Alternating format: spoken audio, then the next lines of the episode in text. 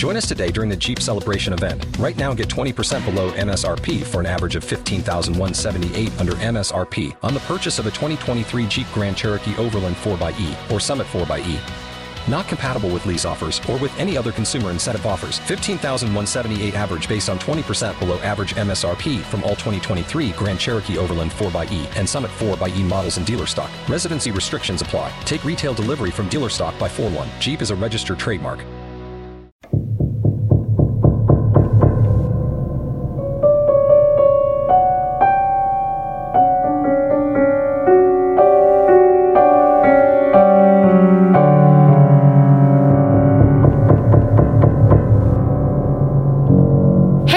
Donna, And I'm Kerri. and we are Paranormal Chicks, Episode 145. and we're staying alive, staying alive. Uh, uh, uh, uh. Happy New Year. Oh Lord, How was your Christmas? We don't know how ours was because we're recording it early because, well, Will's going on vacay and, well, oh, excuse me, holiday. Will's going on holiday, so we're trying to get on top of things. I mean, yeah, always, Somebody's got to keep us organized, and it's Will. definitely. Do you prefer wrapped gifts or bag gifts? I don't care. Really?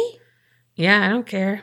Probably bad gifts because everyone. Oh my God, you take for fucking ever unwrapping gifts. That right there, people, right there is why I like bad gifts. she's gotten so much better, y'all. But she used to like meticulously take off every inch of fucking tape. I'm sorry that I want to preserve the pretty wrapping and not just be an animal about it. And do what with it, Donna? I don't know. Like you worked hard on wrapping it, so I just didn't want to be like, and this is garbage. And then what? Do what with it? Throw it away? Yes, I throw it away. I don't throw it in the floor. I don't do anything. I have a bag that I put all my stuff in. Well, as does everyone else. I love unwrapping presents. Also, it does freak me out a little bit because I'm so scared I'm going to hate it, and I don't have a poker face. We have several stories where she's hated my gifts.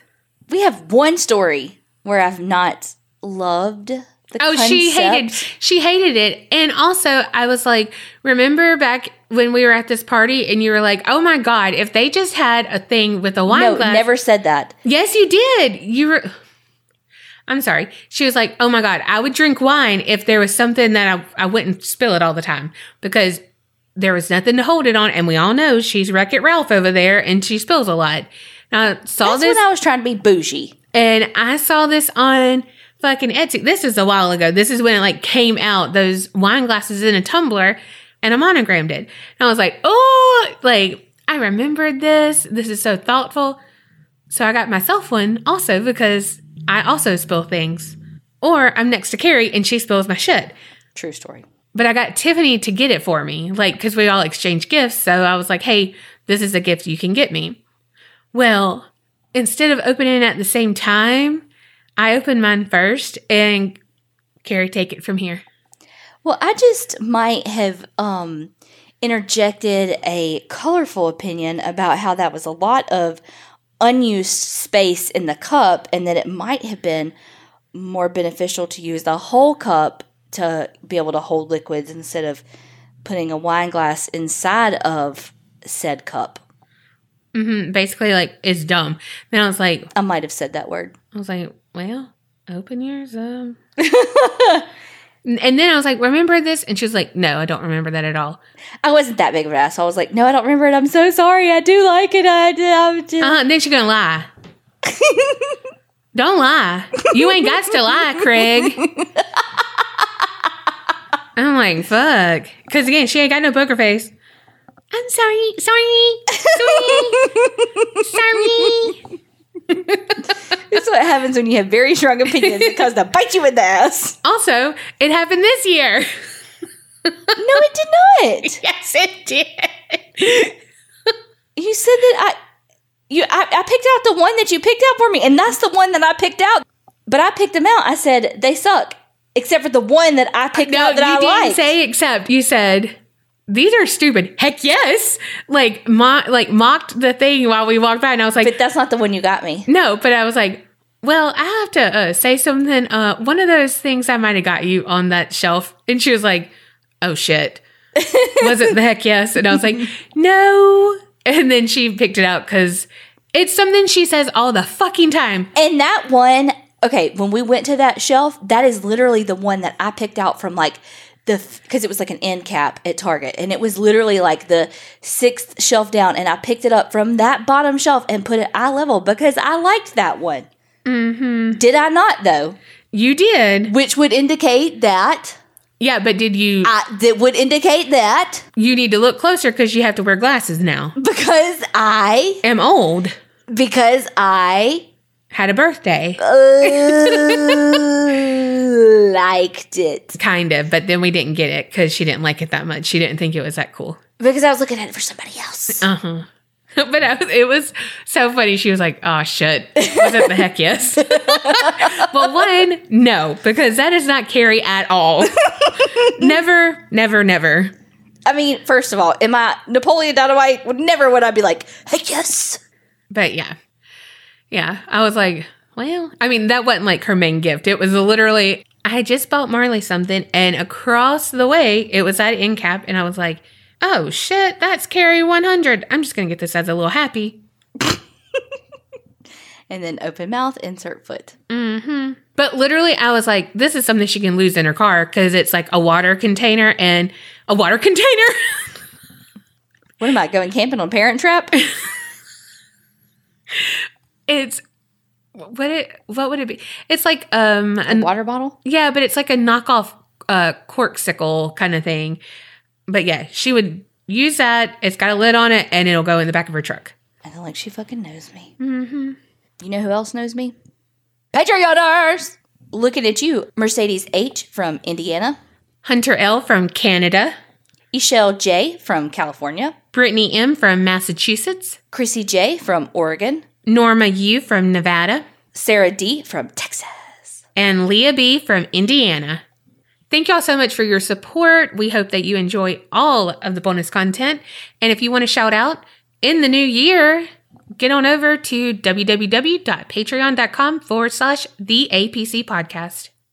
No pressure, but this is your final story of the year of 2020. Well, it's going to be shit just like the rest of the year. Damn. Get ready, y'all. Get your popcorn. Okay, so this is a story all about how down at the bayou got turned all upside down. but for real though. Okay, we're heading down south, souther than south than we are right now, down to the bayou in Louisiana. We're going to talk about this serial killer that I had never heard of. Not that that means that I know all the things, but it's kind of interesting that I'd never heard of him because of how close he was. This serial killer that was dubbed many different names one, the Blue Bayou Strangler, the Bayou Strangler, just to name a couple, killed 23 men from July 1997 to October 2006. This is, I feel like, pretty recent, uh, recent enough that we would be old enough that we would at least remember the capture.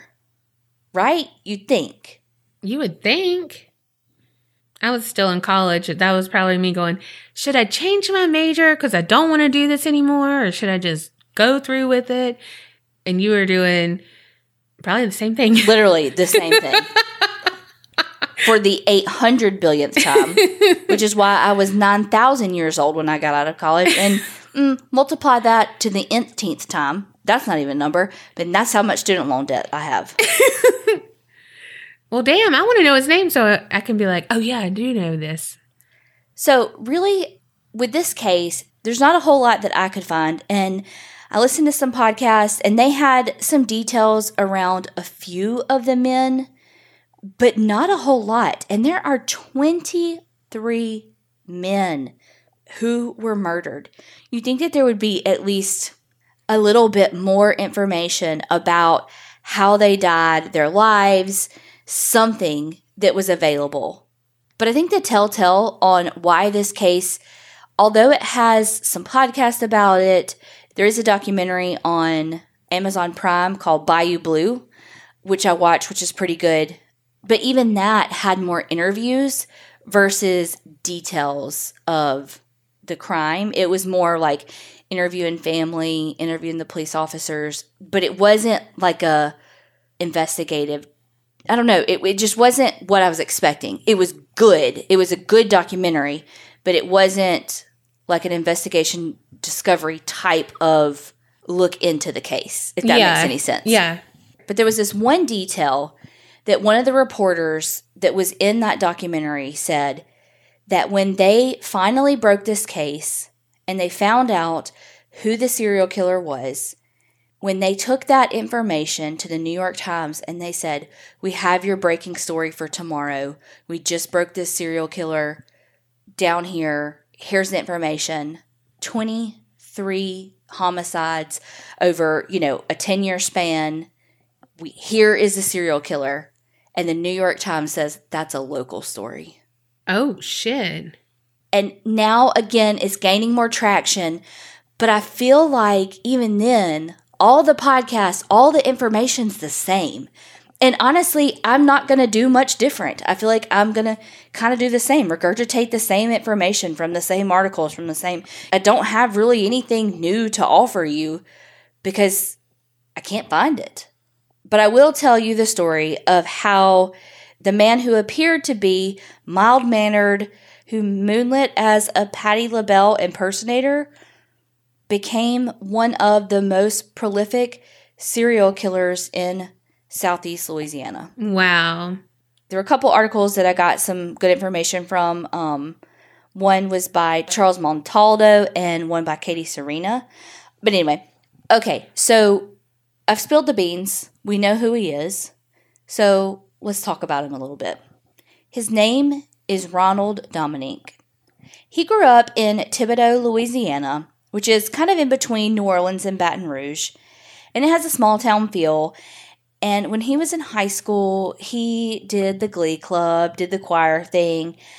Even though he wasn't out as being gay, people definitely assumed that he was gay, and he was definitely ridiculed for it. Because around, let's say, 2006, he was, I think, 41. So, so he'd probably been in high school in the eh, maybe late 70s, early 80s. Again, not that the year makes it right to tease somebody for anything, but it just kind of paints a picture. Even as he grew up, though, he still had a hard time kind of finding his place. He didn't feel like he was really accepted by the gay community because even the people, when he would go out to the gay clubs, just felt like he was weird and they he just made them uncomfortable.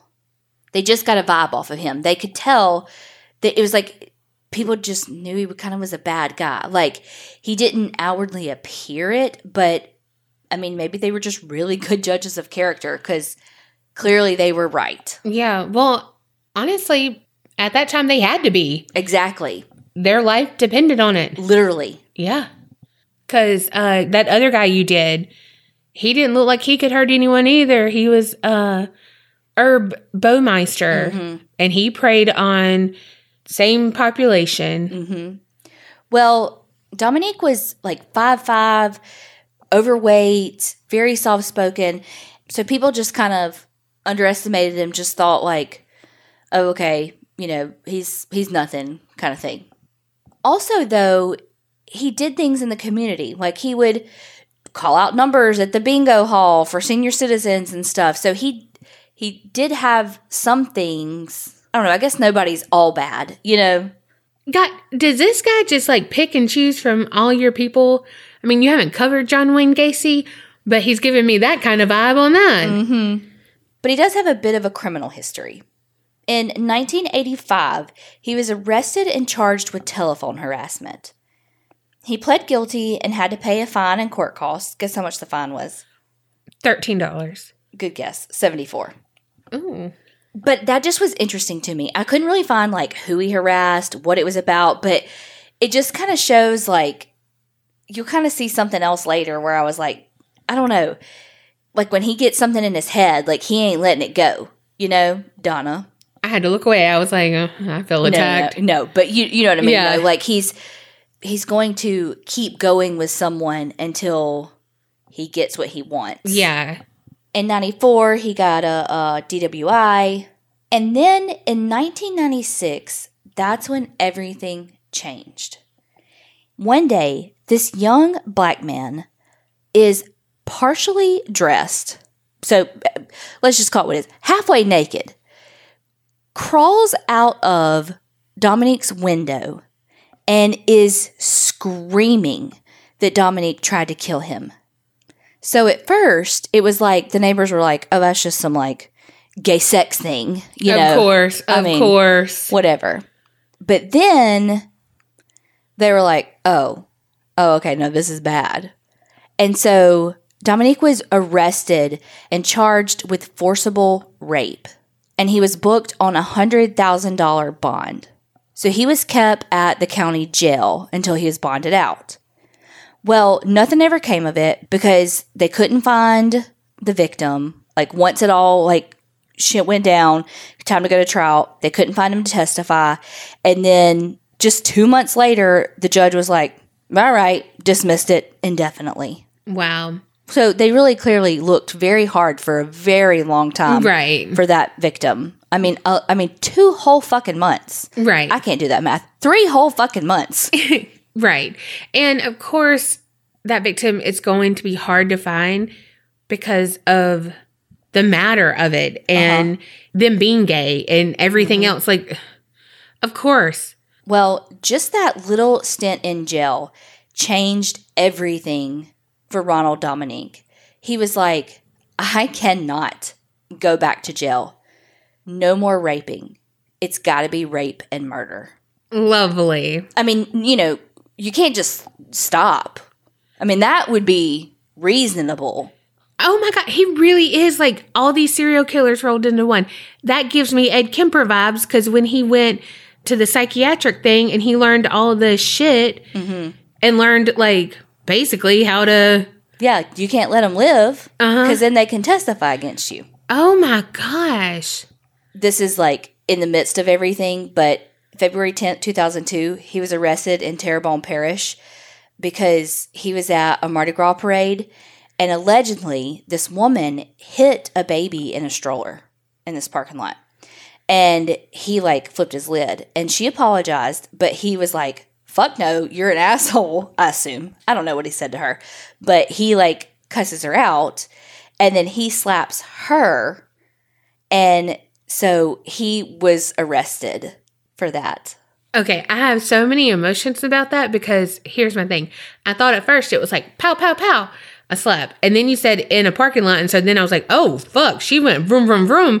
And then you said he hit her. And so now it's back to pow, pow, pow.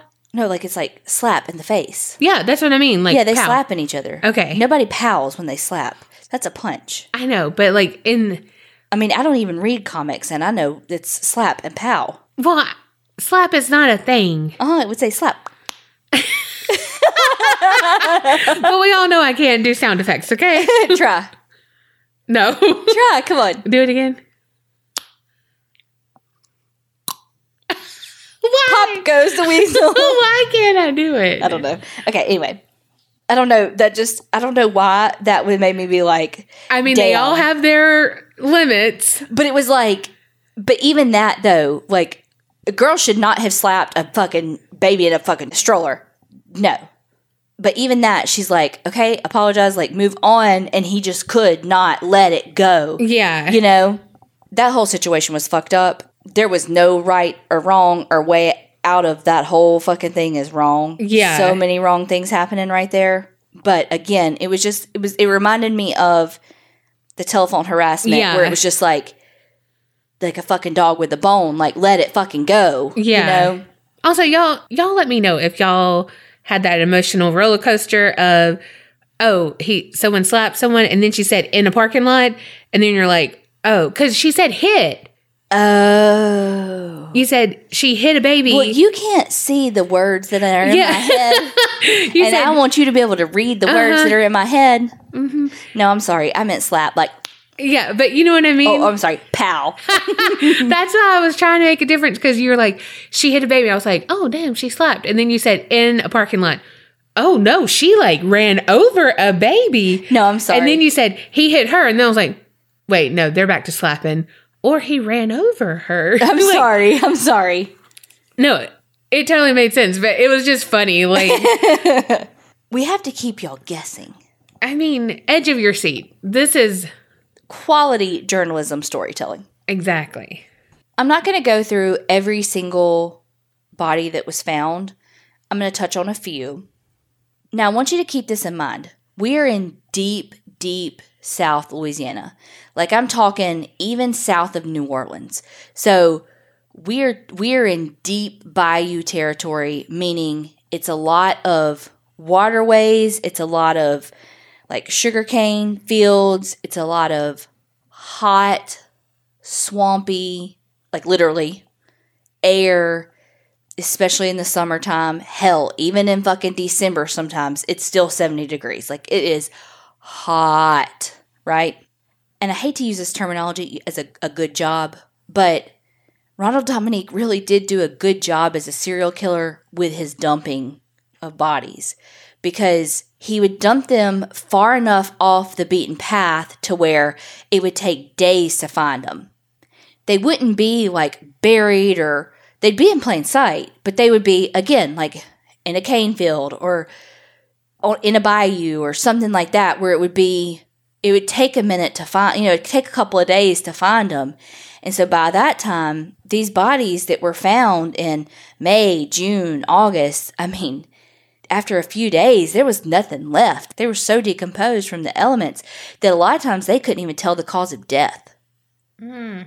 So at one point when they finally this was in march of 2005 when they finally developed a task force at that point they said any body that's found that meets the criteria of men, a man from the ages of some stuff said 16 some stuff said 19 to 40 years old especially a black man that was not stabbed or shot was automatically assumed to be the victim of the bayou strangler because they were because they again they were so decomposed that they didn't know they didn't know the cause of death of a lot of them. So it was like it, they didn't know if it was like asphyxiation from like let's say a pillow or hell even like a ball gag or something you know i mean versus like strangulation. So for some of them they don't even know how the airway was restricted. They just know they stopped breathing from some mechanical force put on by a killer so that you know what i mean Yes. Okay, the first body found in 1997 was David Mitchell, and he was found in Hahnville in St. Charles Parish. So here's the other thing is that he would dump the bodies in a bunch of different parishes. So in Louisiana, I know we've done stories in Louisiana, but the counties are called parishes. So he dumped bodies in St. Charles Parish, in Jefferson Parish, in Lafourche Parish, in Terrebonne Parish, Iberville Parish, and Assumption Parish. So it's like seven different parishes that he dumped bodies in.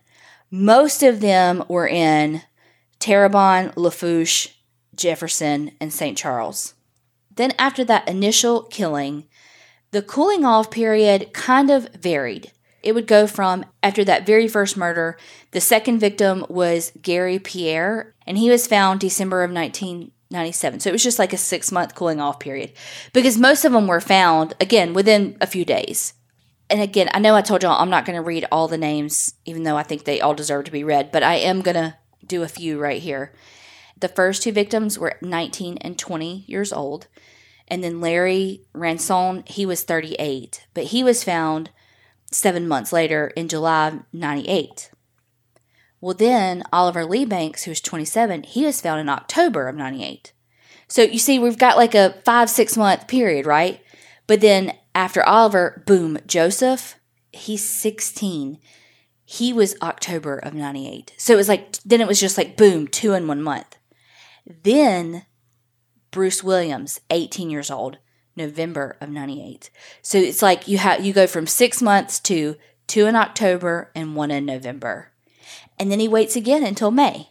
And then he goes May, June, August, and then waits till January. And then again until October. You know, so it's like you had these weird not that that I, I really never saw anything about the pattern of the dates, but I thought it was interesting. I wish we knew what was going on in his life during those longer periods, you know? Mm-hmm. Well, we do know that he struggled financially. I'm sure that they could trace it back because, you know, he had some times where he lived with his mom, sometimes he lived with his sister. And I think he had a camper that he would put like on his sister's property and stuff too. So some of it could have been could have been that, you know, if he Yeah. was living in his mother's house versus had a camper on his sister's property versus living in a homeless shelter or something like that. Right. So some of it literally could have been he didn't have anywhere to take the men that he was killing. Right. You know, the thing that baffled investigators was there was literally nothing that tied these victims together other than age, which was still a pretty large span 16 to 40. That's not really, so not really age. Mostly they were African American, but not all of them. Mostly they were homeless, but not all of them. A lot of them had drug problems, but not all of them. A lot of them were gay, but not all of them. You know, so it was like, what the fuck? Yeah. How in the hell? How in the how in the hell? How did this one person do this? Yeah. But they were done by the same people. But it was also like, but like, how'd y'all know they were done by the same people? True. But like, how how'd you know? Because if they were like, that was kind of my thing too. When I was like watching and reading some of this, it's like, but really, how'd you know if some of their bodies were so decomposed that you you literally didn't even know the cause of death? How could you know? other- yeah. But I think that some of the disposal sites would be so similar. And like in that documentary, I loved this one detective. She was so fucking badass. And she had been, I think she worked for Terrebonne Parish. And she had been working it for so long. She worked the whole 10 years. And she just reminded me of, you remember that scene in Erin Brockovich when that company comes in, that law firm comes in, mm-hmm. and they're like, well, your records are incomplete. And she's like, what's missing? And they're like, you didn't have phone numbers for some of these people. And, sh- and she's like, whose phone number do you need? And they're like, there's no way you have all these phone numbers memorized. And she's like, whose phone number do you need? Yes. that girl was giving me so much of those vibes right then because she Yeah. knew she would be like, Hey, you want me to take you to blah blah blah's disposal site?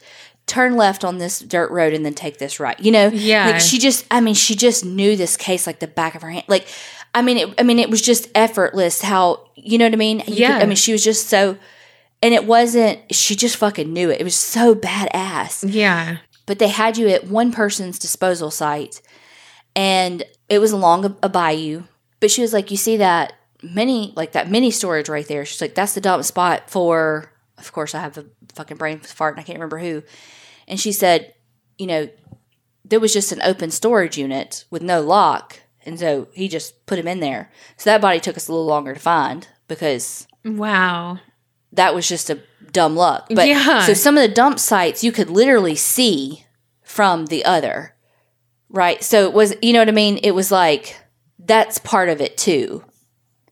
But police just couldn't figure out what the ruse was that was getting all of these men from all of these different backgrounds in the car because they weren't all gay. You know, they were all raped. So they weren't all gay, they weren't all on drugs, they weren't all homeless. So, what was it that was getting them all in the car to go away with this person so that they could be a- attacked? And also, who was this person that was fucking strong enough to take these men away and subdue them to kill them, you know? Yeah. there's only one victim that we know for sure that Dominique had contact with before he killed them. Like, meaning earlier, at least in the day, the day before, that kind of thing. So, Nicholas Pellegrin, his body was found November 2005 in Lafourche Parish.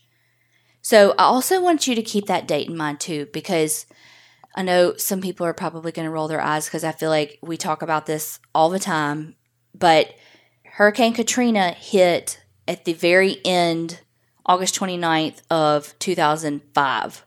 And we're talking so far down south that these people were under 10 feet of water. I mean, straight water. That Bayou Blue documentary talked a little bit about like Katrina fatigue and all of that, and how like people really do get tired of hearing about it. And it's, I totally get that. But it's a fact that it really does impact the way cases are handled. The way, Yeah. I mean, it took law enforcement away for a solid six months to from doing anything prosecutorially to helping people survive. Yeah. We can't look for this serial killer because we're trying to get you food. We're trying to get trucks of ice and food into you. We're trying to get you to your back to your houses. You know what I mean? There's mm-hmm. bigger fish to fry here, you know? Yep. And that's like basics on the hierarchy of needs, you know? So Nicholas Pellegrin had been working some sort of construction job and Dominique was reading meters, like walking around doing meter readings of houses to like see how much electricity you'd put out. And they saw each other and they chatted for a minute and I don't I don't really know what they talked about. It was something to do with drugs. I don't know who who brought it up to whom or, you know, who said I've got what, doesn't fucking matter. But they exchanged numbers to be able to get drugs from one another. But Dominique didn't actually have drugs. He was like, I like him. I want him to be my next victim. Nicholas Pellegrin thought he had drugs or wanted to sell him drugs or vice versa, or who cares. He thought he was all about drugs. He didn't know he was about to be his next victim. And so that's the only victim that we know for sure they had some contact ahead of time. Ronald Dominique used a payphone, called him, set up to meet. That's when he got him to his house, tied him up, raped him, and killed him. Because that's what he would do take them to his house, rape them, and kill them. So, the next part of the story, I've heard a couple of different ways. One thing was that this guy named Ricky was at his parole officer's, like for his like monthly or weekly parole check in, and they were like, "Hey, have you like?" Because this is when the task force has been formed, and they're like, "What the fuck? We need some help." Like, and the parole officer is like, "Man, do have you seen? Do you know anything that's been going on? Like, please tell us." There's some other stories about how this came about, but this is the story I'm going to go with because this was the first way I heard it. You know, the first way you hear something's always the way you think's right. Anyway, so Ricky tells his parole officer, "Okay, man, look, actually, about four or five years ago, this guy pulls up in a truck, but he had passed me like four or five times as I was standing there on the street. And he pulls up and he says, Hey man, I got a wife and she wants to have sex with a guy that looks like you. And he offered to pay me, I'm pretending to be Ricky, he offered to pay me to come have sex with his wife. Now, at the time, I think Ricky was homeless. And Ricky really needed the fucking money, y'all. And he had a picture. And so Ricky was like, I knew I shouldn't have fucking done it. I knew I shouldn't have fucking done it, but I needed the money, so I got the truck. And so they chatted, and you know, it doesn't seem weird, but they went to the house, you know, and when they got there, the guy was like, okay, you know, she's shy, but if you're gonna have sex with her, you've got to take your clothes off, wrap up in this towel, handcuff yourself, and lay on your stomach. Uh, no. Mm-mm. No. And Ricky was like, "You got me fucking twisted, man. I ain't. I, uh-uh. I'm Yeah. not handcuffing myself. Fuck no, Yeah, you got me straight tripping, boo. no. I'm not gonna fucking do it. What movie is that from? I forgot. Friday. No. Uh, with Queen Latifah and Steve Martin. House guest. Yeah. And so he's like, "I'm absolutely not. Am I doing that?" And the guy's like, "No, you know, like she's not gonna have sex with you unless you're doing this. Like it's the only way she feels comfortable. Like." Blah blah blah, but like, look how beautiful. You know, they, you know, they they ne- negotiate basically for forever. And Ricky's like, I'm not fucking doing it, man. Take me back where you picked me up. Like, I'm out. And I'm talking, this was like a 30 minute disagreement. It was a long time, right? Well, finally, the dude caved and agreed to take him back where he picked him up. Well, once they got in the car and they started making their way back to where he picked him up, Ricky noticed that the guy kept, like, as he's driving, sticking his left hand, like, in the door, like he's looking for something. And Ricky, of course, immediately notices this and is like, hell fucking no. and he finds a bottle and he was like, Man, if you don't get your hand out from that door and quit looking for whatever I know you're looking for, I'm gonna hit you over the head with this bottle and I'm gonna push down that accelerator. And so he like pulled his hand out and took him back to where he was and he got out of the truck and told nobody ever again until that day. Wow. And so he told police the story and police were like, "Do you do you remember where because again, this is in this is in Bayou Blue, which is really small. And since they're in Bayou Blue, they're like, "Man, you remember where this house was?" Like cuz this is not a very large town. I mean, you remember where it is? And he was like, "Man, hell yeah, I remember where this is," you know? And so he's like, well, let's go. And he takes him to this house. He points to the camper where Ronald Dominique is living on his sister's land. Wow. And so they're like, God dang. You know, they're like, holy shit, did this just get Yeah. this just get solved? yeah. You know? And they've got police have a little bit of evidence. You know, they've got a little bit of evidence up their sleeve. Nobody knows about it. They've got a little bit of like mitochondrial DNA, but it's not enough to like really I mean, a really good defense attorney could probably get it turned around and nobody, you know, it wouldn't be anything to convict on kind of thing, yada yada yada. yeah. So police go to Dominique's house and he opens the door and he's surprisingly helpful. Like he comes with them, he like volunteers a DNA sample, like he's super jovial and fucking helpful. But police know that they have nothing to arrest him on yet. They just have this one story. They have no evidence about anything. So they had just brought him in for questioning and they let him go. Knowing that his butthole is clenched higher, tighter than a horse's ass. I don't know if that's a saying, but you know it's clenched so damn tight. Yeah. But they let him go and they send off the DNA, you know, to be whatever, tested. but again, we're just like two months out from Katrina, so shit is back the fuck up.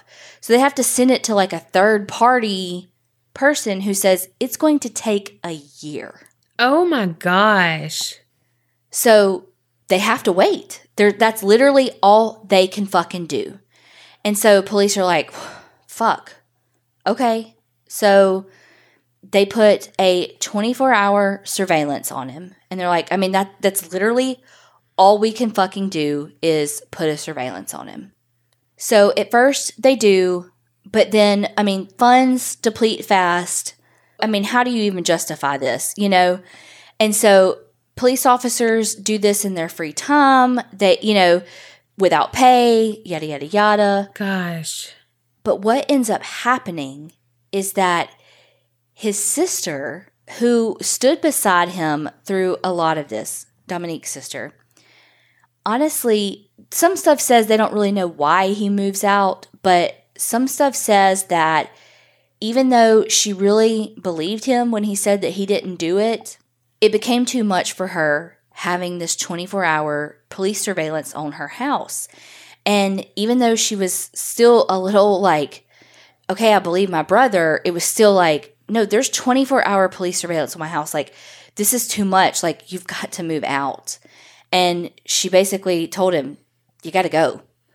Yeah. So he moved out of her house and just like majority of his victims, he ended up having to move into a homeless shelter. It's just interesting the full circle. He targeted so many people who were considered the quote unquote less dead, which that's so fucked up and I hate even saying that, but that's why this case, well, hold on, I ain't going to get on that high horse just yet. Let me let me get on that soapbox later. Anyway, when he moved into the homeless shelter, it was actually owned because it was a privately owned homeless shelter by one of the sheriff's deputies. Like by it's like so like it was like a by a law enforcement officer. I, I don't know. It may not have been a sheriff's deputy, but I think it was. So they were able to keep some tabs on him, but of course he was lost to some. There was not this constant twenty four hour surveillance on him because they just couldn't. Again, there was no funding. People were doing it on their own time. They were doing as close to 24 hours as they could, but people were putting in their own personal time for it. They were keeping the best tabs that they could. But he did slip away, and that's when he killed the very last victim, Christopher Sutterfield. And that was October of 2006. But the DNA sample eventually came back that it did match, and they did move forward and arrest him. And he went willingly and within three hours had confessed to everything. He confessed to all 23 murders. He knew details of everything. He may not have remembered everybody's name, but he knew details that nobody other than him and the police would know, stuff that was never released to newspapers and that sort of thing. Some people that say that maybe he was forced to plead guilty to all of those counts of murder, but he did it within three hours and it was just him talking and it's all recorded and it's all like you can go and listen to it. You know, it's not Yeah. like they didn't put all their eggs in one basket with him. You know, he literally fell into their lap with Ricky telling them that story. You know, it wasn't like they had been honing in on him this whole time. It, you know, I don't know. This just seemed like a legit investigation. You know, the Bayou Blue documentary that I watched, it has more interviews with family members. It was just interesting to see their different takes on the investigation and this poor older lady. She said that she was related to eight of the victims. Oh my gosh. Look, it's all in these small little towns that are all right beside one another. You know, like in these little, you know, it's just, they're all connected and it's just, I don't know, it's just so sad. But what they ended up doing, the district attorney, because here's the thing if you remember, he did not, he hated jail. He did not want to go back to prison or jail or anything. He wanted the death penalty, right? So the district attorney talked to the family members and they got him to plead guilty to first degree murder on eight different cases. That means life in prison, which would be served out consecutively, but in Louisiana, that doesn't matter. Life is life. Like there's literally no chance of parole in Louisiana, period, when you get a life sentence for first degree murder. So he's got a life sentence. And they did that so that he would have to serve it in prison in Angola, no death row, no in a cell by himself. He would have to serve the prison sentence that he did not want to serve. yeah. I felt really sorry for Nicholas Pellegrin's mom watching that documentary because she said that the district attorney didn't talk to her and that that's not what she wanted. She said that she wanted her day in court so that she would be able to listen to Ronald Dominique say why he killed her son and all of that. And while I completely understand what she's saying, there's no guarantee that he would have testified. Right. In fact, he probably wouldn't have testified Right. the odds of him testifying was slim to none. Mm-hmm. She probably would have never heard him utter a peep, Mm-hmm. and so all it would have done was would be to drag out these trials for a decade or more Yeah. for all of these family members. You know, so what's the right answer for her and her family? I don't know, but I mean, I definitely think the harshest punishment for him is him having to serve that prison time that he didn't want to serve, which is mm-hmm. why he started killing in the first place, Yep. according to him. Poetic justice. Yep. So he is serving life in prison in Angola, in Louisiana, which is one of the toughest state penitentiaries in the United States. Damn.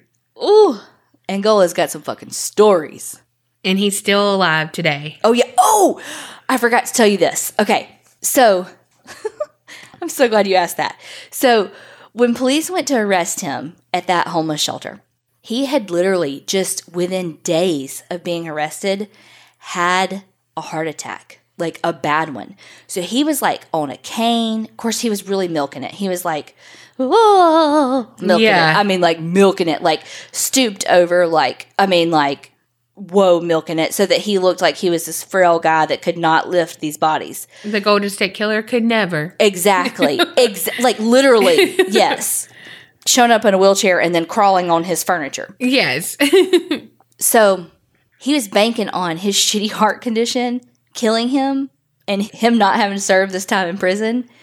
And then it came out that he is pissed at his prison insurance because it's been so good that it has like literally saved his life and like made his heart condition so much better Oh my god. that he's like fine right now. Damn. like in pretty fucking good health. And so Yeah. like he's he's fine. Wow. Angola with a pretty good ticker. Wow. Yeah. So fuck you. Yeah.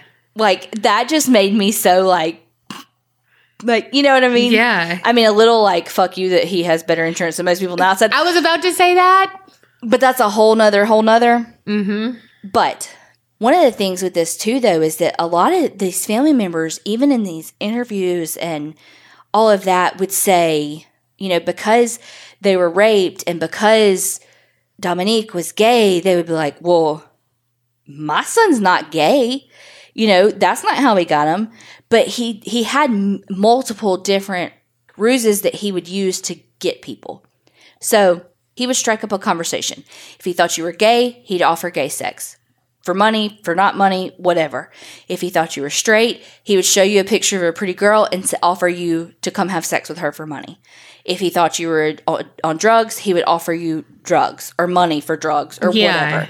And so he was the ultimate con artist in that way to get you in the car. And then he would con you once he got you to his house to restrain yourself. And then that's when he would rape you and then kill you and then dispose of your body. Yeah. And so that's how he was able to overpower these men that were bigger and stronger than him, more agile, more in better health, and all of these things, even when he did have his heart conditions. That's why towards the end, some of the bodies were easier to find was because of his heart condition. He wasn't able to get them out as far mm-hmm. because he didn't have the endurance to drag them. Yeah. All I can picture with you about his con artist stuff is like him with the trench coat and been like, you got, you want gay sex? I got it. You want straight sex? I got it. You want this? I got it. Yes. Over here, I got it. You know what Like I mean? picture the Like, market at Aladdin. yeah. That's what I'm picturing. It's not funny, but it's just like, even though this happened, some of these in early 2000s, it's like some of the families still are so defensive about the way in which their family members died. Like, not that they were murdered, not that they were all of these things. It's like, well, they're not gay. And it's like, who cares? they were fucking murdered. Who cares if they were gay? Who cares what got them there? People will do a lot of fucking things when they need money. yes. And like, who cares? That, And even some of them, like one of the newspapers had said one of the victims was homeless. And an interview with his grandmother, I think, she was so pissed because she was like, he's not homeless. He's got all these, his mom, his aunts, all these people he can stay with. He's not homeless. uh, he wasn't staying with them. That's literally the definition. You know what I mean? If he's like couch, even if he's couch surfing, Yeah. like they, he's still homeless though. You know what I Yeah. mean? And so it's like they just are so wrapped up in these like definitions that are or labels that are being placed on their family members. But also, I kind of understand it because, I mean, 23 people are dead and the New York Times didn't want it and said it's a local fucking story. Are you kidding me? Right. Like, why? Why is this a local story? You know what I mean? Mm-hmm. And so it's like, why? Because they were homeless men, because they were mostly black or African American, or because they were mostly had substance abuse issues, or because they were mostly gay, or because or or bi, or like why? Why is this not more national news? Is it because they're All of the above, because all of those equal a quote unquote less dead marginalized population yes. That do not get the justice well in this case they did get the justice they needed. It took a long time but they did get the justice they needed. But honestly if ricky had never come forward i don't know that they i mean i don't know how they would have unless Yeah. his fucking heart condition eventually took him.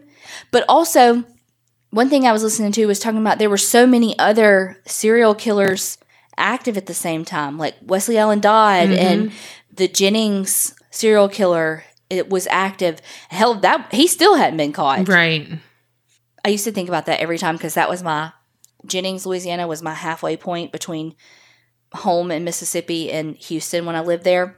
So that's where I would stop and get gas every time. And I always stopped at that one. I loved that fucking gas station. Anyway, and I would always stop at that one gas station gas, and I would always think about that. I'm like, there's a serial killer active here.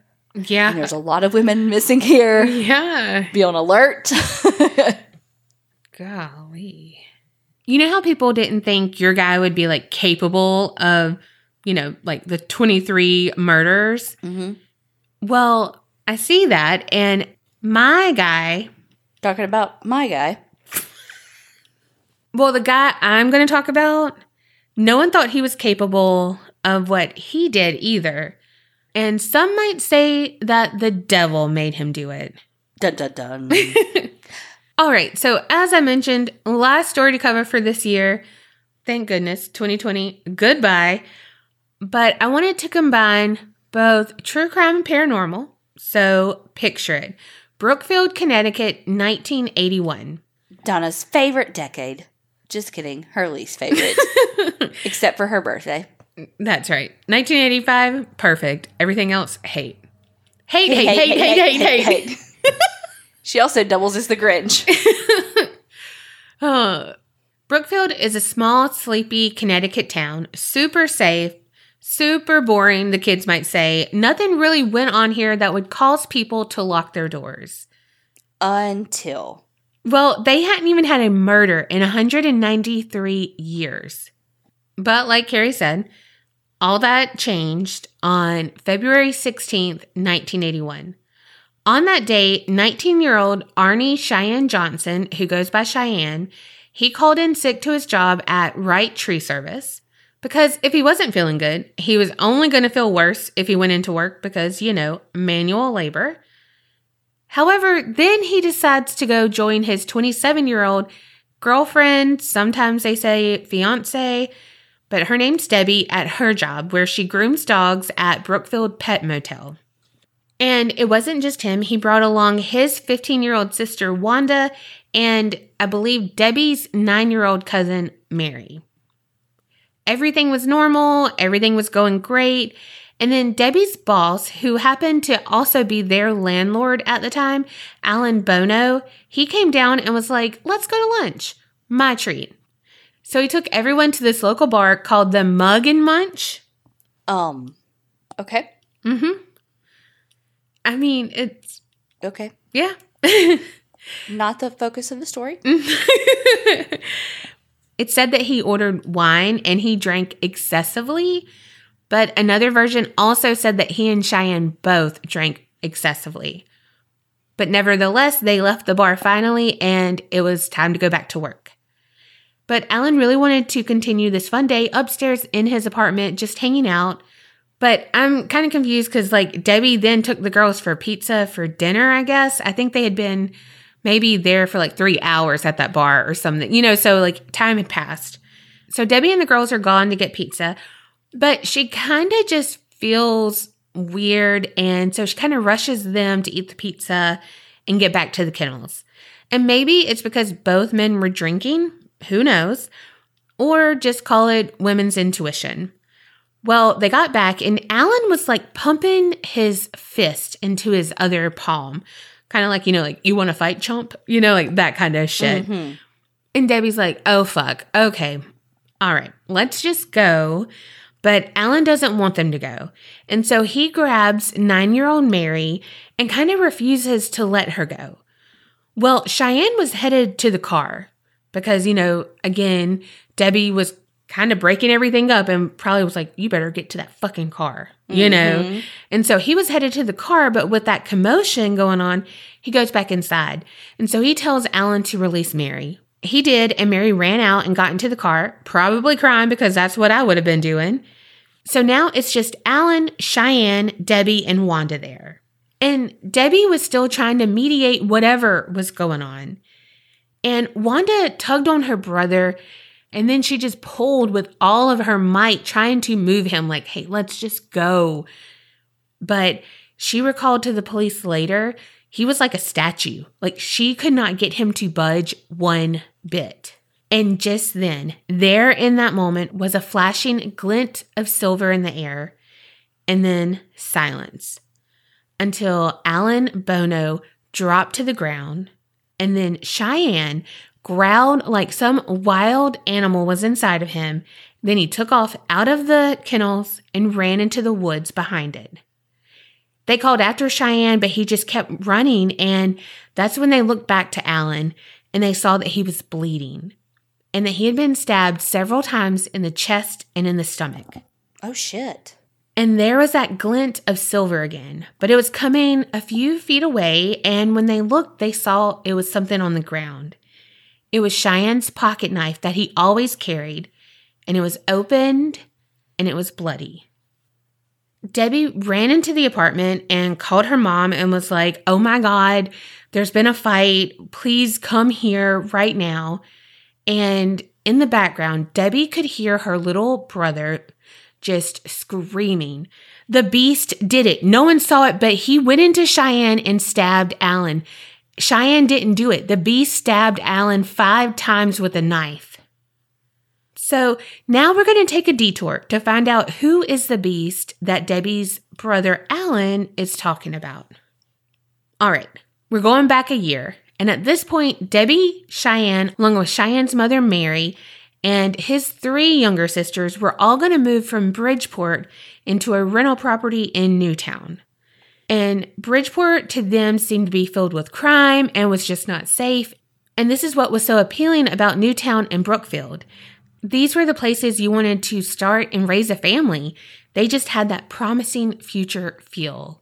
However, Debbie's family, along with Cheyenne's, helped the couple clean their future rental on July 2nd, 1980. Everything was cleared out, but still, you want to know that the grime is your grime that's there, Mm-hmm. not someone else's. But then they got to one room that wasn't cleared out like the owner said it would be. It was a master bedroom, and it had a large water bed that had a canopy on it. And we all know water beds are like impossible to move and are huge anyway. So you can't really clean around it or move furniture in or anything like that. So thanks, previous owner. Mm-hmm. But two of Debbie's brothers, Carl Jr. and Alan, they made a good time out of the bad situation and they jumped on the damn waterbed. Look, you want to talk about some of the most fun we ever had at my sister's swimming pool was when my parents finally got rid of their waterbed. This is probably 15 years ago. My parents got finally got rid of their waterbed. We took that mattress and we put it in Christie's pool and we would have one of the kids on one end and we would jump off the diving board and onto the other and have them go flying Oh in the my air gosh. because they have a fucking huge pool. Like, I think I really do think it's like the biggest pool you can get without like being Olympic. I mean, I don't know. I don't know shit about pools, but it's fucking huge. And so you were able to do this when and you know them not go flying into the concrete. Oh my god, it was so much fun. That's hilarious.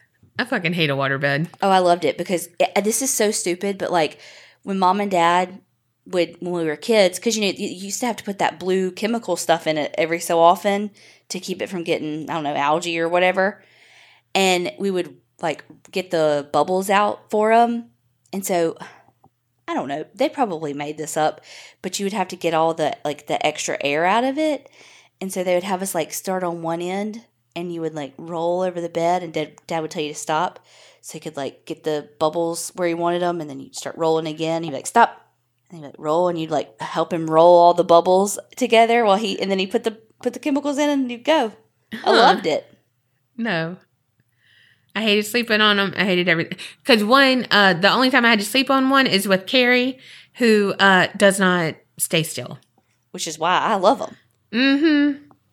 Except for this one time when I was sleeping in mine by myself, and I sunk down too low, and I was on my heater, Oh God. and it was real hot, and it. I was like, "God, this is so fucking hot!" It's the heater of the, on the. mhm. God, I hate a fucking waterbed. And you couldn't get on one of those like easily, or I couldn't. I don't Hell know. no! No. You rolled in and you rolled out. Yeah, I hated that. Look, being a big girl, I was always like, I can't get on that easily. Like, I don't want to be the one to poke a fucking hole. I don't want to Edward Scissorhand that with my weight. You couldn't. You wouldn't. If- I, I don't want to uh, hit the heater, okay? If I owned a waterbed and I handled it okay, never punched a hole in it, you'd have been fine. Okay, so Carl Jr. and Alan jumping on the waterbed. They must have been skinny because I would have been like, don't be jumping on the waterbed. Because even though, like, it's a rental property, like, if something happened, like, it would delay me moving in. hmm Mm-mm. But David, her other little brother, he didn't want to. And it said that he was a little heavier and he also got really bad motion sickness. So he just watched.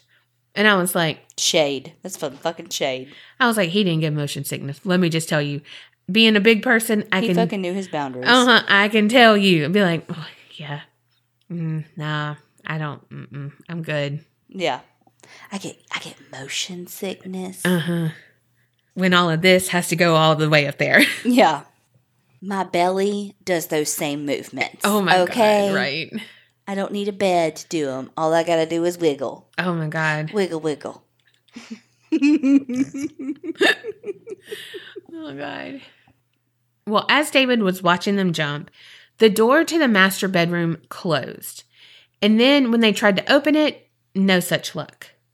The boys kept trying and were finally able to get themselves free from the room and just kind of shook it off as a freak accident. And I don't know, like, you know, kids and reasoning it away, like, hey, maybe us jumping on the bed, vibrations, that kind of shit. Who knows? So they went back to helping clean, move stuff, but little did they know that was just the beginning. Now, you have to know that Debbie's brother David was 11 years old, and he was the one who didn't want to jump on the bed. So he's sweeping around it, and he said that he was pushed onto the bed by something, and he was startled to see this old man who was kind of see through. Well, then the old man kind of was threatening to him and warned him, like saying, like, beware, that kind of thing. And at first, his parents were like, oh my God, David, shut up. You have to keep cleaning. You cannot get out of cleaning. You need to do this. It'll be good for you, that type of thing. But things started to get worse, and David saw the old man more and more. And the more he saw the old man, the more evil he seemed to be. At one point, David described the old man as being a man with big black eyes, a thin face with animal features, jagged teeth, pointed ears, horns, and hooves. And then a little later, David would sometimes see the old man during the day, but he wouldn't look evil per se. He would look, quote unquote, normal as an old man with a white beard, dressed in like a flannel shirt and jeans. But even though he seemed to be an unassuming, gentle old man, there was still that evil radiating from his spirit. Then one day, David said he could see the ghost in his mind travel out of an old well at that rental home in Newtown. And it was like he was flying above the trees and headed to their home in Brookfield. And soon after, he started to plead with his family to protect him as the old man got closer. And they were utterly confused and probably annoyed and scared because they didn't know what to believe. Because at this point, David was hysterically yelling. And just then, David yelled that he was now at the front door. And right then, three loud knocks seemed to confirm David's suspicion about the old man's arrival. Well, that made Cheyenne, Debbie, and Judy, their mom, believe David. And Judy really didn't know what to do, but they were devout Catholics, so she had holy water, and so she sprinkled it on the front door and then on the windows, and she was just basically like, David, where else is he? You know, and Mhm. She would sprinkle it, you know, like just trying to help him, but also she's scared too. Yeah. And then, sounding kind of defeated, David said somehow he was in the attic and he was waiting in the rafters for them. And they all just were like, okay, what the fuck? Like, okay, what do we do? And they started to hear some banging, some scratching, something that sounded like something was being dragged along. Well, Cheyenne, being the, I don't know, young, dumb, and full of cum guy he was, um, you know, wanting to impress Debbie, Mm-hmm. wanting to be the hero of the day, I'm sure, went up to the attic to look around. Well, he said nothing was out of place. Everything was just dusty, musty. But he did feel like this icy cold just wash over him. And then he heard some distant whispers. And you know that motherfucker fear farted. You know he did Mm-hmm. but that was that. Like he was like, nothing was in the attic. Like it was some weird feelings, but nothing much. But that next day, David was like, no, he is in the attic and now he has helpers. And David just kind of like described them all in detail, described them all with like names and everything. And they all just seemed demonic. And they would start to tease and taunt David with like whips and everything and like act like they were going to hit him and like actually like crack the whip, but it wouldn't hit him. It would come super close. And so it was like they were slowly breaking him down, kind of just testing to see where they could get. It was soon after that the old man told David that he was known as the beast and he wanted David's soul. And 11 year old David was fighting so hard to keep himself safe. But then the old man's quote unquote helpers started to actually hurt David. He was then punched, slapped, and, you know, physically harmed by these invisible entities. And people who were around him said that you could hear the sounds of what was happening and you could see like it looked like him getting slapped, but you just couldn't see who was doing the slapping. And so they couldn't risk it anymore. So the Glatzels, that's David's family, they asked Father James Dennis, who was a priest from the nearby St. Joseph's Catholic Church, to bless their home. But of course, that didn't help, and David kept seeing his scary visions and hearing those sounds. And David would not find peace again for a long time.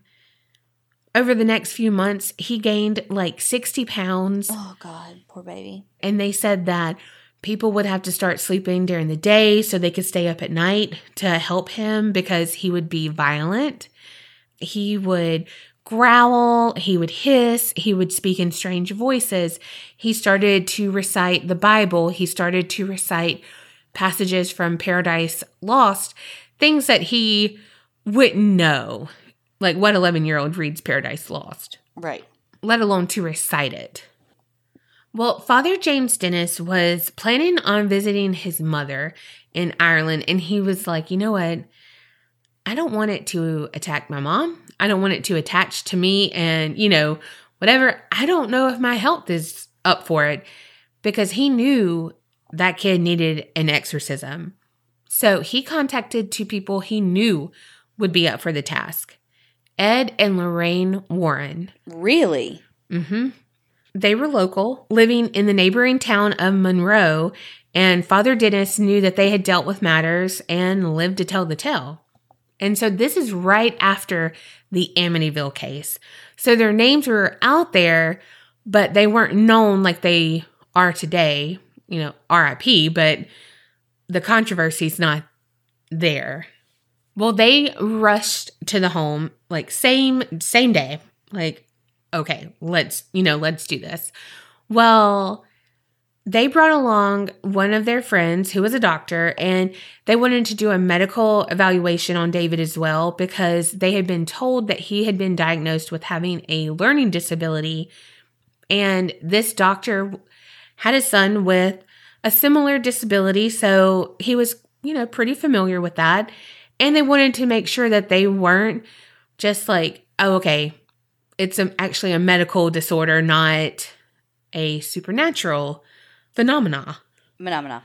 Well, right when they arrive, Ed Warren, he tripped going up the steps of the house.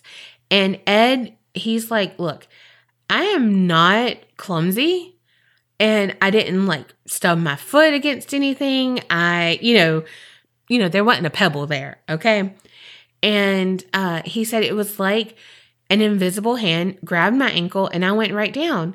And his friend, the doctor, was laughing because, you know, it like, what the fuck? Like, you Yeah. okay, dude? You know?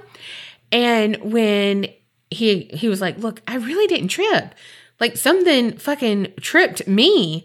And the doctor was like, "Sure, sure. Okay. Okay." And then right then he was tripped as well, Uh huh. Payback's a bitch. right? Well, so when they entered, David knew and he was like, "Yeah, y'all both fell." And they were like, "What?" You know, and he was like, "Yeah, the beast told me." No. Mm hmm.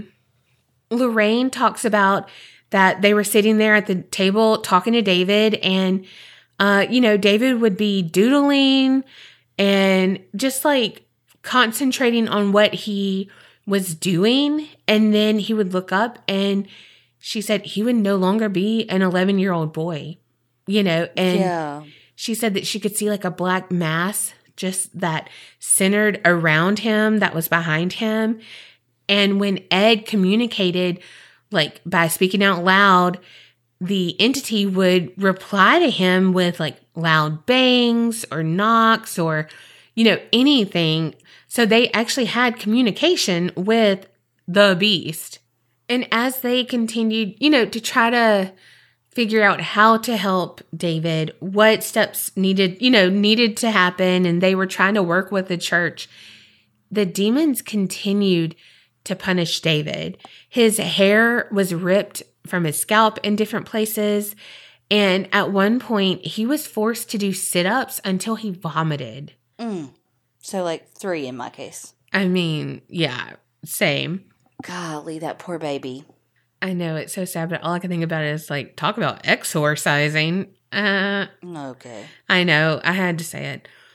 And here's the thing. Okay. Also, he David's a Leo. Shout out because his birthday was August 13th. It was his 12th birthday. And they tried so hard just to be normal for that moment. You know, like, okay, we're just gonna we're just gonna celebrate David. Like it's just gonna be a normal day. But it couldn't be a normal day, you know? And when they were gonna cut the cake, the cake flew up to the ceiling and stayed there for a bit and then fell back down and icing was still up on the ceiling and you know that was a bitch to clean off and the best damn part of the cake I would be so pissed.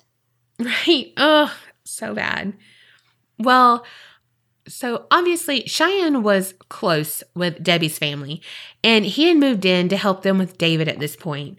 and on one really bad day he was just fed up and I mean, just like you were saying, like this poor kid, bless his heart.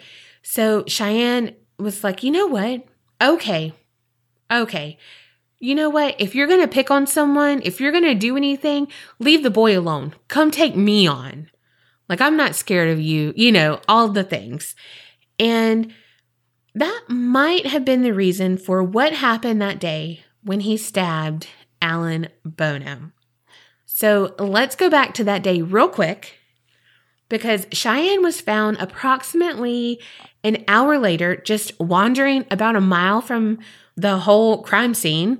And just a little like, what coincidence? He was found by the same ambulance driver who had just took Alan to the hospital.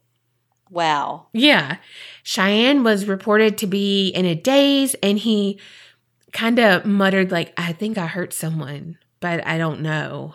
And he didn't put up any resistance and was arrested by the police and he was charged with first degree murder. And like he just sat in his cell and he just didn't understand what was going on. He spoke to himself, but like it was incoherent and then he fell asleep.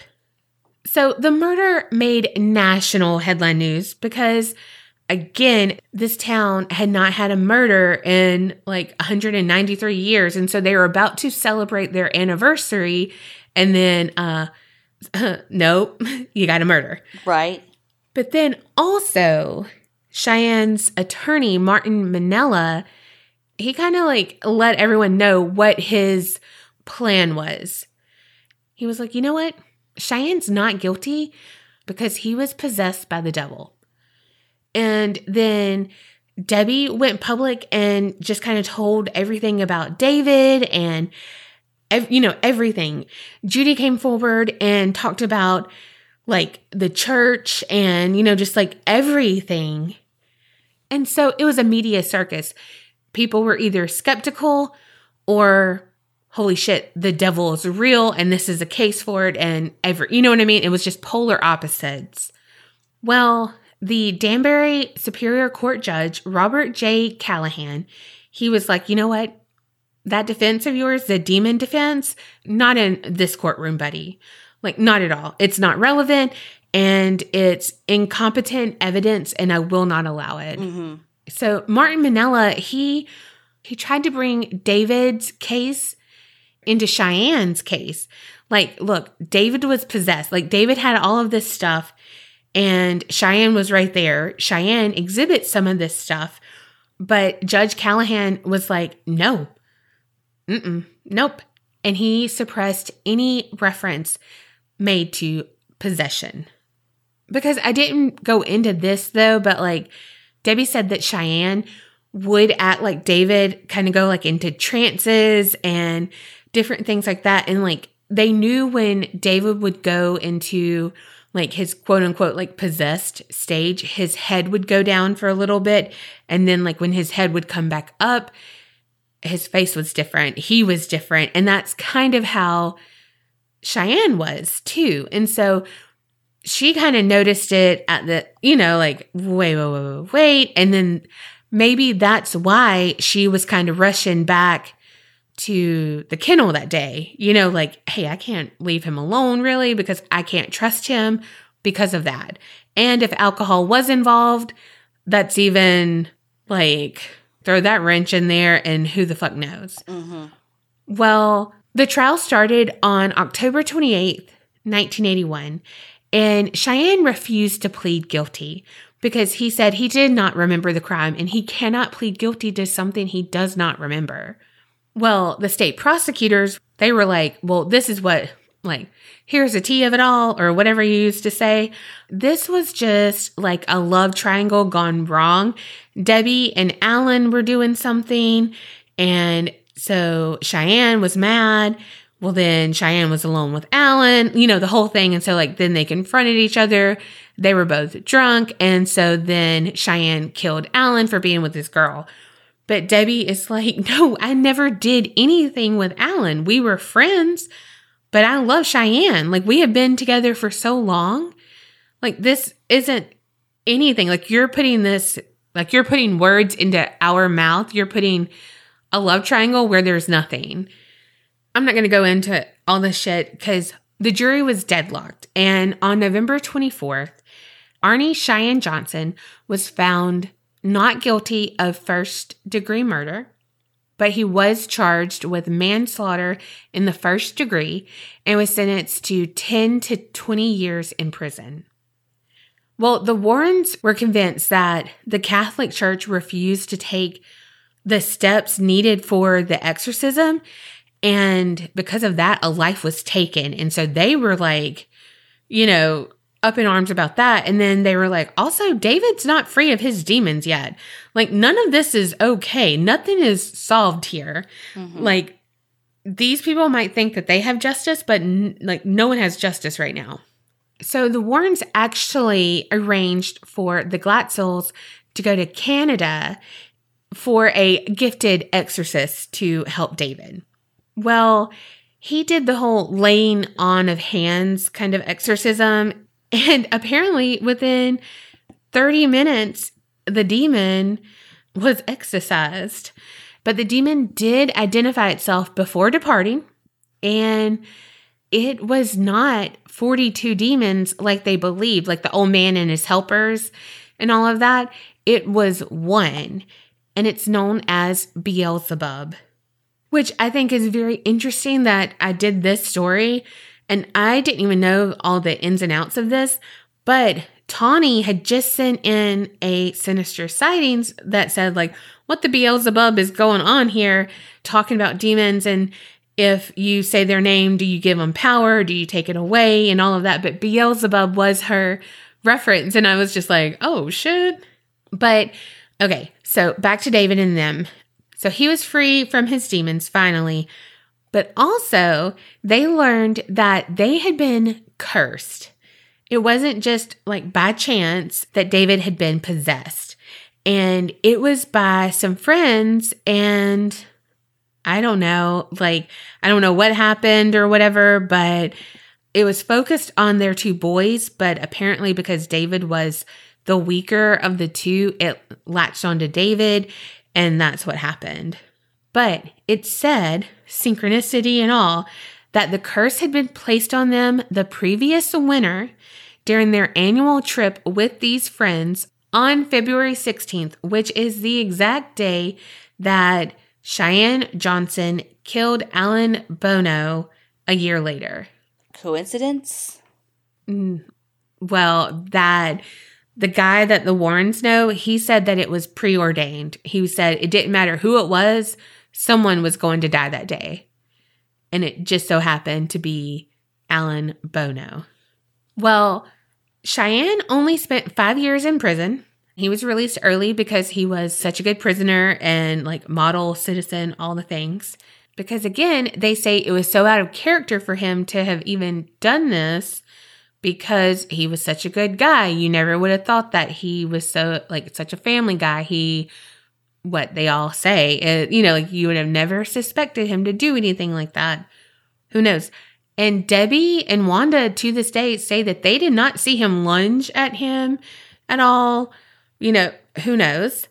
Alan Bono, he had a really bad one from like his stomach to like his heart, like a huge cut. So it wasn't just little like a little stab will do ya. He was cut. Yeah, it was an attack. Well, so Ed and Lorraine Warren, they wrote a book about this. It was made into like a little TV movie thing. I think Andy Griffith played in it. Really? Or something like I think. Yeah, the the demon murder case. Uh, and it starred Andy Griffith as Ed Warren and a young Kevin Bacon as Cheyenne Johnson. I'll be damned. Who knew? Right? Old Matlock. well, and in 2021, New year, something to look forward to. The Conjuring 3 is going to be about this case. Wait, what? Mm hmm.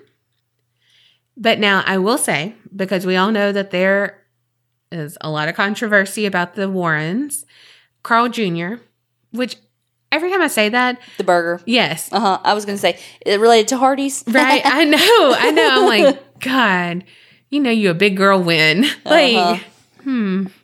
But Carl Jr. and like they have come out and said that that didn't happen and that, you know, denounced the whole thing. But, you know, they had gotten paid back in the day when the book first came out. Mm-hmm. And then it got republished like in 2006. And that's when he came out and said, like, this is all fake. Like, please leave my family alone, kind of thing. And it kind of painted him in a bad light because they say that he was kind of an angry kid and maybe that the demons like kind of fed on him in a way of making him angry and like aggressive and mm-hmm. all that. So, I mean, doesn't make him look good.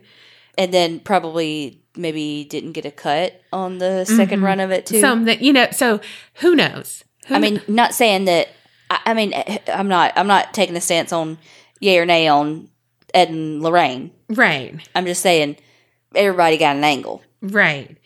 And my thing with Ed and Lorraine, I feel like well, y'all all know that I love Joe Exotic too. I feel like he has a good heart too. But I feel like they went in with good intentions and then they just sensationalized things too much. You know what I mean? Like, I feel like there's truth in everything. You just have to weed through like the really big adjectives and the really like jump scares and there's the truth with them, but I don't know. But like Debbie and Judy, David's mom, hmm Cheyenne, of course, like they all say that happened and stuff. You know, I don't I don't know. Yeah.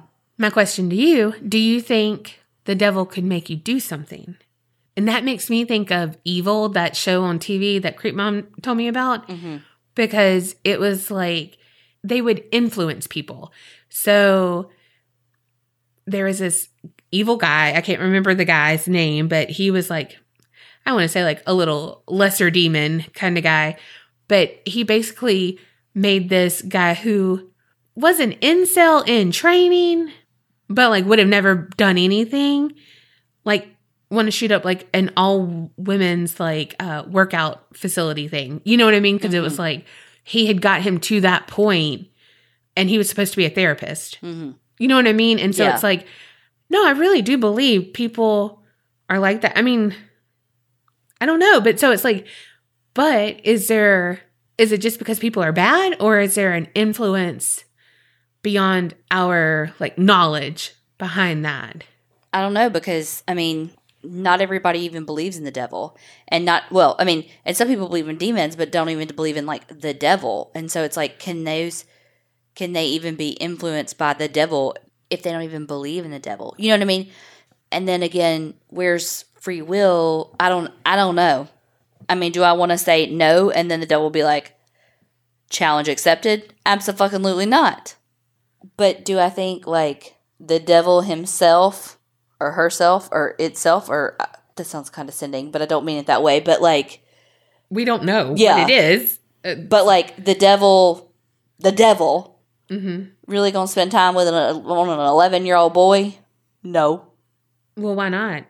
Well, what made this boy so special? Why does it have to be special? Well, why though? But why do you think it has to spend a lot of time? Like it could have just like sprinkled there and then sprinkled over here. But you know what I'm saying though. Like, I mean, but but like, But also, like, if you think about supernatural beings, like, and if you want to think about like biblical stuff, yeah. but I'm just saying, like, but their timeline's not on our timeline. I mean, if Santa can get around the world in in one night, uh, Satan can possess multiple little boys. you leave Santa out of this discussion. I mean, Santa, Satan, mm, both wear red. it is in their color wheel. well, y'all tell us what y'all think. We don't know. We don't know the answer. If we did, well, We'd write a book about it. yeah, we'd be bumping Ed and Lorraine out, and we'd be well, a paranormal chicks. but let us know for sure what you think, kindly, and respect each other's opinions. Yes, please. Let's all be Because adults. I mean, you're never going to change somebody else's opinion. You literally are just stating your own. Because And we want to hear your opinion. Thank y'all so much for all of your support this year. It has been a roller coaster of a year. Oh my gosh. It has been so emotional. We've been through so much with health scares, with Why are you looking at me? well, because I tried to die in 2019. You tried to die in 2020. 2021, can we just both live? You just had to kick it up just a little bit. I just went to the hospital a couple of times. You had just had to stay. right? Ugh. That bill, though.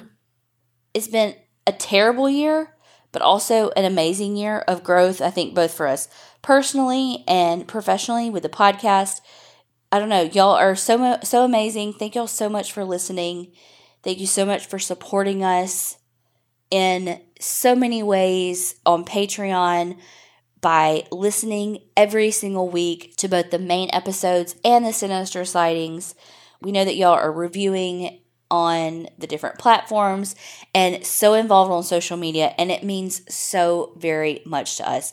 Just know that we read every letter we get, every email, and well, I mean, unless it's a sinister sighting because we save them for the actual episodes, and then but we really do read them all and they mean the world to us. So thank y'all so so much for another year of laughter and love and support. We couldn't do it without y'all. Like, literally, we couldn't do it without y'all. True. I mean, we would, but it would be lonely. It would it would literally just be us hanging out. And then she'd kick me out because, like, y'all are my lifelines. Stay around. I've been trying to kick her out for damn 25 years. now that's a fucking sinister sightings. Sorry, that laugh reminded me of Heidi's laugh. At least 2020 gave us Heine's No, laugh. it's not. No, because she pleases me with that laugh, y'all. like she's always, you know how someone can one up you on something. She's always got that. Like I could be a bitch and whatever. She'd be like, "Honey, I'm done. you right. You won. I don't care what the internet says. You you won. You right." Thank y'all for a great year. We're not saying shit about 2021. 2021, it is what it fucking is. Uh huh. We're not doing any anything. We uh we are is solstice. We are manifesting. Thank you, Michael, for telling us what to do. We're manifesting and we're lighting candles. Yes, hoping and wishing, but uh I'm not saying anything cuz uh when you have people who start listening and then they hear it after the year we've had and they're like, "Oh, Donna wanting to go to France." And I'm like, "The only thing I've had is french fries." Cool. I'm like, "Man, 2020. It was a rough one." Mm-hmm. And they're like, "Y'all were so hopeful." not this year. We're just it is what it is. We are hopeful that 2021 happens. yes. Oh my god, that yes. mhm. That's it.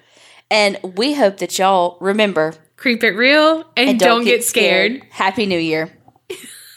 We're hopeful that 2021 happens.